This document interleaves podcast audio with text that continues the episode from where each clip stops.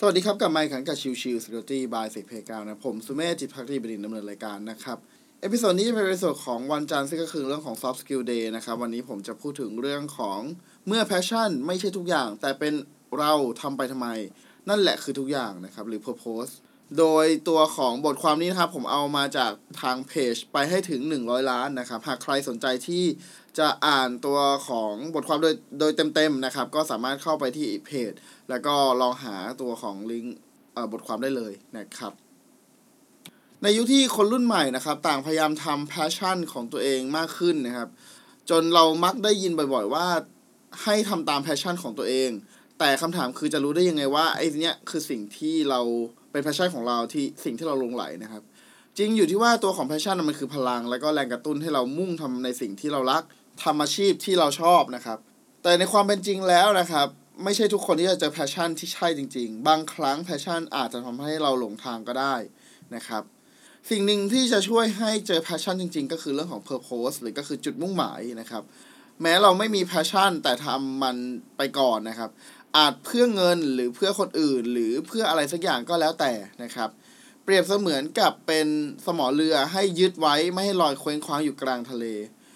ซึ่งถ้าเราสรุปความง่ายๆนะครับ passion เนี่ยจะหมายถึงเราหลงไหลอะไร ส่วนของ purpose เนี่ยจะหมายถึงเราไปทำไปทำไมนะครับสองอย่างนี้มีน้ำหนักที่แตกต่างกัน ความลงไหลคือการทำสิ่งที่ทำเพื่อตัวเราเอง แต่จุดหมายคือการทำเพื่อผู้อื่น สองสิ่งนี้ควรจะมีอยู่คู่กัน แต่ก็ใช่ว่าจะหากันได้ง่าย ๆนะครับ โดยหนังสือมาโกโตะ marketing โดยดร.กฤตินีพงษ์ธนเลิศ ได้เล่าถึงธุรกิจเต้าหู้ยามาชิตะโทฟุเทนนะครับ ที่ขายมากว่า 150 ปีในตอนแรกเนี่ย ตัวของทางมายายามาชิตะนะครับ ถูกบังคับให้ขายเต้าหู้ช่วยบ้าน ตั้งแต่ยังเล็กนะครับ ซึ่งทางยามาชิตะเนี่ย เกลียดมากนะครับ พอโตขึ้นจึงหนีไปทำงานบริษัท แต่สุดท้ายก็เลือกที่จะกลับมาสืบทอดกิจการของทางบ้านนะครับ ในช่วงแรกเนี่ยเขาไม่มีความหลงใหลหรือ passion อะไรทั้งสิ้นนะครับ เพราะทั้งหนักและก็น่าเบื่อนะครับ รู้สึกเหมือนเครื่องจักรที่เข้ามาทำงานไปเรื่อยๆนะครับ จากวันสองวันก็กลายเป็นผ่านไปปีสองปีนะครับ มีหญิงแก่คนหนึ่งนะครับ เดินมาบอกทางยามาชิตะ ว่าสมัยสงครามโลกเต้าหู้มีรสชาติหวาน และก็สัมผัสรสถั่วได้มากกว่านี้นะครับ ทางยามาชิตะเมื่อได้ยินดังกล่าวนะครับ ก็ได้ทำการสงสัยขึ้นมาว่าอะแล้วตัวของเต้าหู้ในสมัยอดีตเนี่ยมันเป็นอย่างไรล่ะนะครับ ความยากมันอยู่ตรงนี้นะครับ ข้อมูลสมัยสงครามโลกเนี่ยแทบไม่มีเหลือให้ศึกษาเลยนะครับ เคยลองผิดลองถูกจนพบว่านิกาลินะครับสารที่ทำให้เต้าหู้แข็งตัวเนี่ย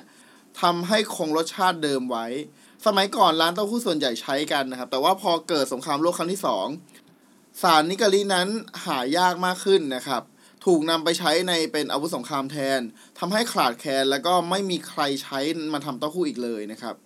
เมื่อตัวของยามาชิตะนะครับ ทราบดังกล่าวก็เกิดไอเดียคิดสูตรขึ้นมาเอง จากตอนแรกที่เกลียดนะครับ ก็เริ่มเกิดความหลงไหล แล้วก็สุดท้ายกลายเป็นความรักหลงรักในที่สุดนะครับ แล้วก็ทำทุกวิถีทางทำให้ได้สูตรที่เป็นเต้าหู้สมบูรณ์แบบขึ้นมานะครับ จนในที่สุดก็ประสบความสำเร็จ แล้วก็ได้ลูกค้ามาจำนวนมากนะครับ แม้ว่าราคาของเต้าหู้จะสูงกว่าร้านทั่วไปถึง 2-3 เท่าเลยทีเดียวนะครับ ดังนั้นถ้าจากเหตุการณ์ดังกล่าวนะครับ เราสามารถสรุปได้ประมาณนี้นะครับว่าเราอาจไม่ได้มีแพชชั่นกับมันในตอนแรก แล้วก็ไม่รู้ว่าปัญหาที่แท้จริงของลูกค้าตั้งแต่เริ่มทำธุรกิจ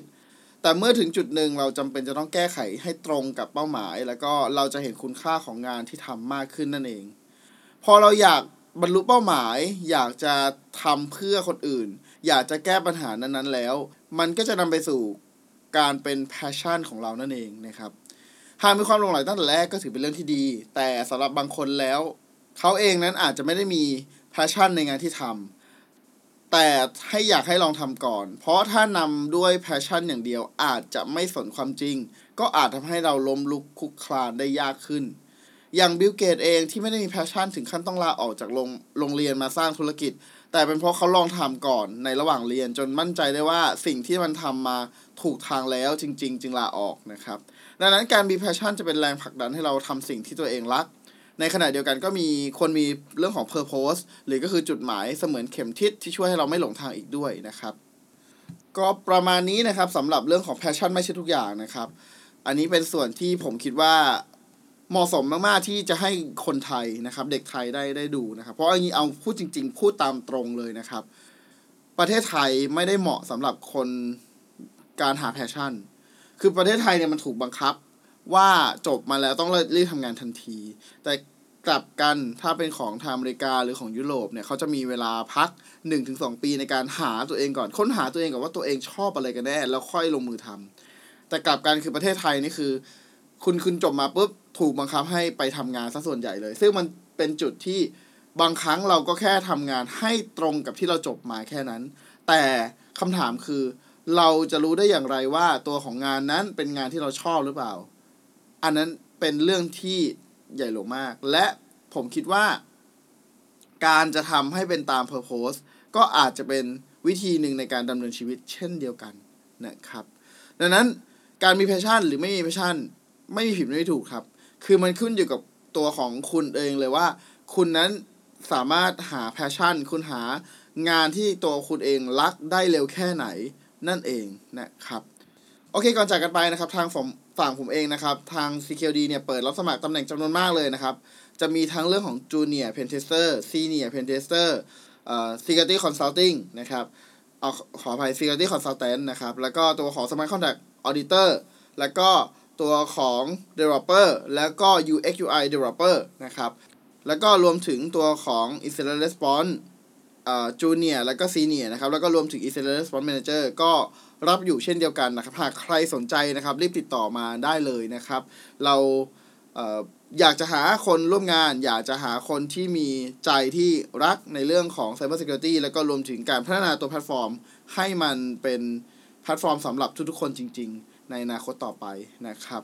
โอเคพิสดนี้ก็ฝากไว้เท่านี้นะครับ ขอบคุณทุกทุกท่านที่เข้ามาติดตามและพบกันใหม่สำหรับวันนี้ลากันไปก่อนสวัสดีครับ